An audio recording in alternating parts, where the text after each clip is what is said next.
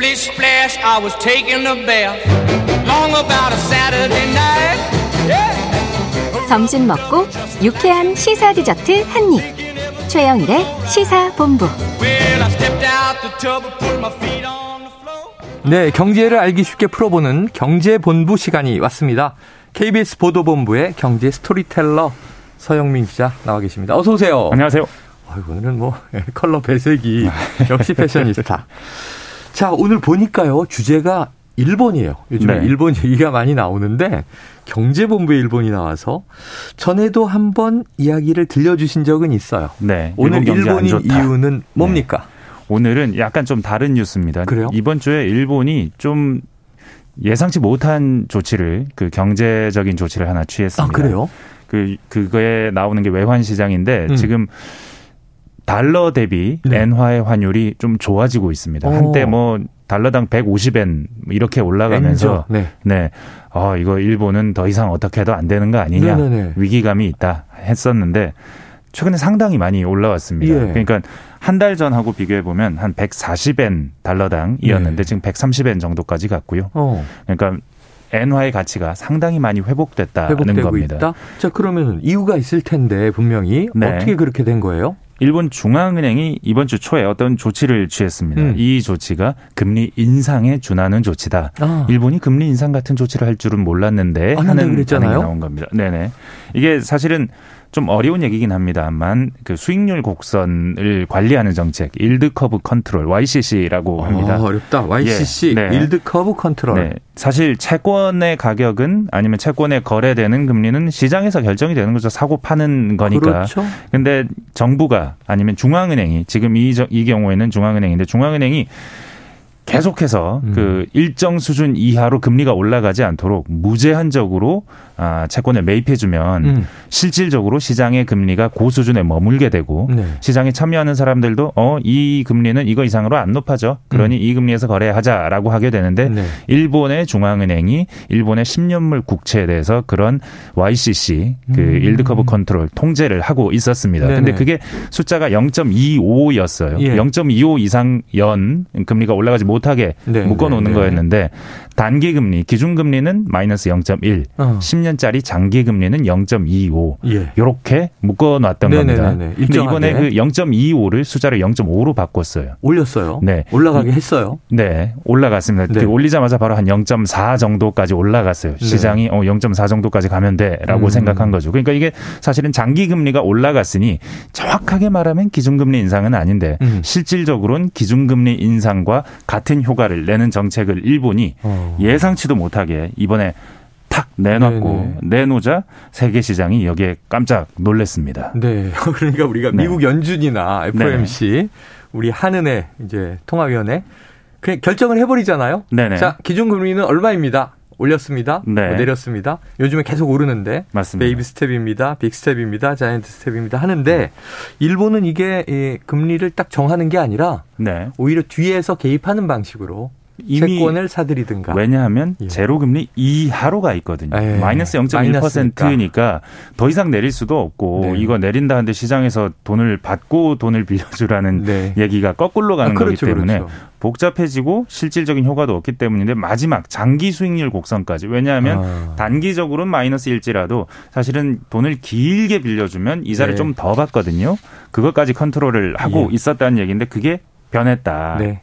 네. 자, 방법은 네. 좀 복잡하지만 네. 그냥 쉽게 이해하면요. 청취자분들을 위해서 일본이 기준금리를 인상하는 쪽으로 네. 기존과 다른 정책을 취했더니 네. 이 국제시장이 반응을 하고 환율이 빠르게 조정되고 있다. 이런 얘기죠? 맞습니다. 이 구로다 일본 중앙은행 총재 장기 집권 중인데 구로다 총재가 집권하고 있는 한 절대로 일본은 금리를 올리지 않을 것이다. 어. 이런 컨센서스가 있었습니다. 네네. 왜냐하면 이, 이 양반이 어떤 일을 해온 양반인지 네. 누구와 발을 맞춰온 사람인지 어. 아베 신조 총리 당시에 어. 아베 신조 총리가 그 지금 돌아가셨죠. 그 세 개 화살이라는 정책을 펴면서 네. 아베노믹스 응. 돈을 무제한으로 풀고 맞아요. 돈을 무제한으로 풀고 엔저도 유도해서 수출이 잘 되게 만드는 정책.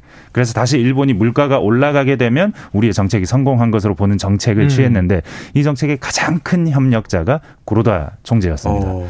뭐 일본은 그 정부가 채권 발행하면 다 사주고요. 네. 그리고 일본 중앙은행이 일본 주식 투자도 합니다. 네. 일본 도쿄 증시의 일대 주주가 중앙은행입니다. 그래요. 무제한적으로 돈을 풀어왔던 겁니다. 네. 그리고 이 정책을 아베 총리는 실각했지만 아, 구로다 총재는 계속 이어갈 것이다. 음. 내년 4월까지가 임기인데 그때까지는 그럴 것이다라고 했는데 생각보다 빨리 어. 그 구로다 총재가 있는데도 네. 어, 금리 인상에 준하는 조치가 나왔기 때문에 세상이 놀란 건데 음. 요거 미국의 악시오스라는 인터넷 언론이 어떻게 얘기를 했냐면요.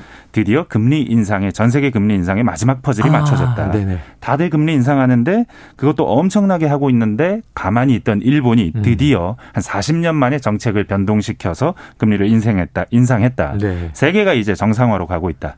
같은 전투를 하니 금융 안정에 도움이 될 것이다. 의미를 평가했고 실제로 음. 뭐 그 강달러가 상당히 완화가 됐으니 네. 어느 정도 이 말이 일리가 있다고도 봐야겠죠. 오. IMF도요. 네. 오늘 인플레이션 전망을 둘러싼 불확실성이 있는 상황에서 음. 채권 시장의 기능에 대한 우려 등을 고려할 때 일본은행이 네. YCC를 조정한 것은 합리적인 조치다라고 어. 긍정적인 평가를 네네, 했습니다. 그러네요. 그런데 저는 사실 영국의 이코노미스트지를 네. 이따금씩 참고하는데 예. 여기서는 더 할 수 있을까?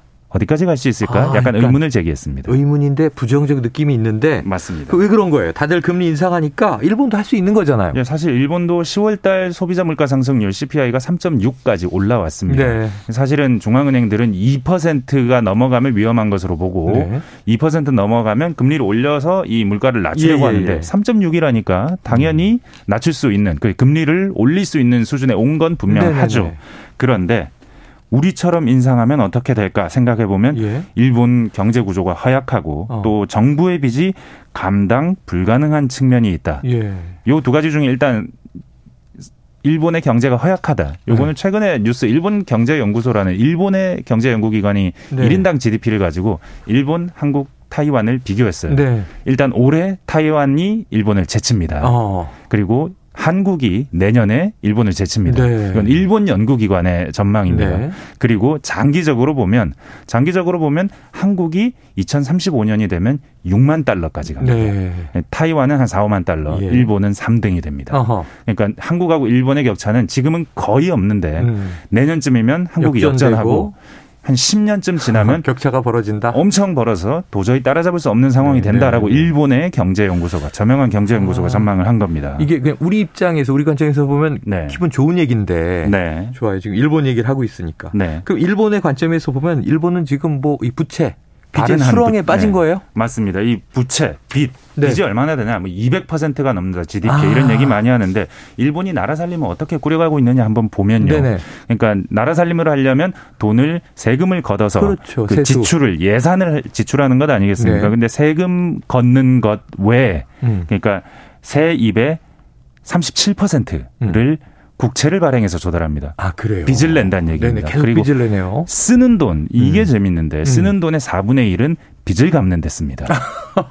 참 네. 아주 네. 허약하다고 아까 경제구조 네. 말씀하셨는데 네. 이게 가계라고 생각을 하면 심각한 상황이네요. 그렇습니다. 지금 제로 금리 상황인데도 네. 이러니까 사람들이 막 계산을 해보는 거죠. 만약에 네. 금리가 1% 포인트 오르면 어떻게 되나? 2% 포인트 오르면 어떻게 되나? 네네네. 2% 포인트 기준금리가 오르면 일본이 해마다 갚아야 하는 빚이 35%가 넘습니다. GDP에. 어.